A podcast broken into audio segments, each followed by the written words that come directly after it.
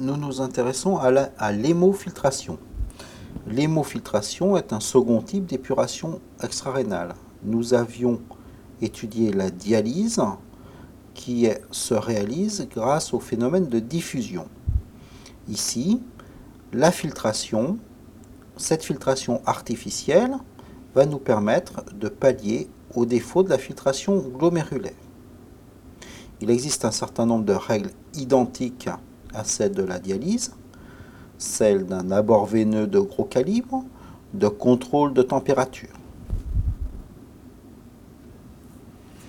Le sang va parcourir longitudinalement sous pression lors d'une circulation donc extracorporelle à l'intérieur de l'hémofiltre et à travers des tuyaux dont certains parois sont constitués d'une matière plastique qui permet la filtration par une membrane. Le plasma va alors soudre et constituer un ultrafiltrat. À travers cette membrane vont passer des substances de poids moléculaire inférieur au cutoff, qui est habituellement autour de 30 000 daltons. La première substance à filtrer est bien sûr l'eau qui va passer en grande quantité dans l'ultrafiltrat, pouvant attendre 100 litres, 100 litres d'eau par jour. Donc, c'est une méthode d'épuration extra-rénale qui va être beaucoup plus efficace que la dialyse en ce qui concerne la sortie d'eau.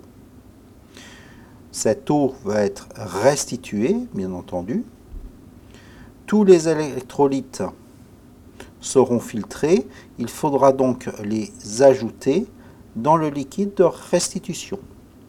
Nous avions vu sur une baladodiffusion antérieure la courbe de l'ultrafiltration où les petites molécules passaient pratiquement à 100% au niveau de l'ultrafiltrat. Donc il faudra compenser cette perte de molécules.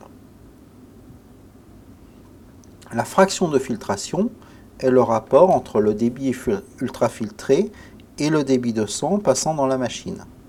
Cette fraction de filtration, c'est égal à QUF sur QS, QS étant le débit de sang qui passe dans la machine. Par exemple, si ce débit de sang est égal à 250 ml par minute, soit 15 litres par heure, et qu'on qu'on fait filtrer 3 litres par heure, cette fraction de filtration de 3 sur 15 est égale à 0,2.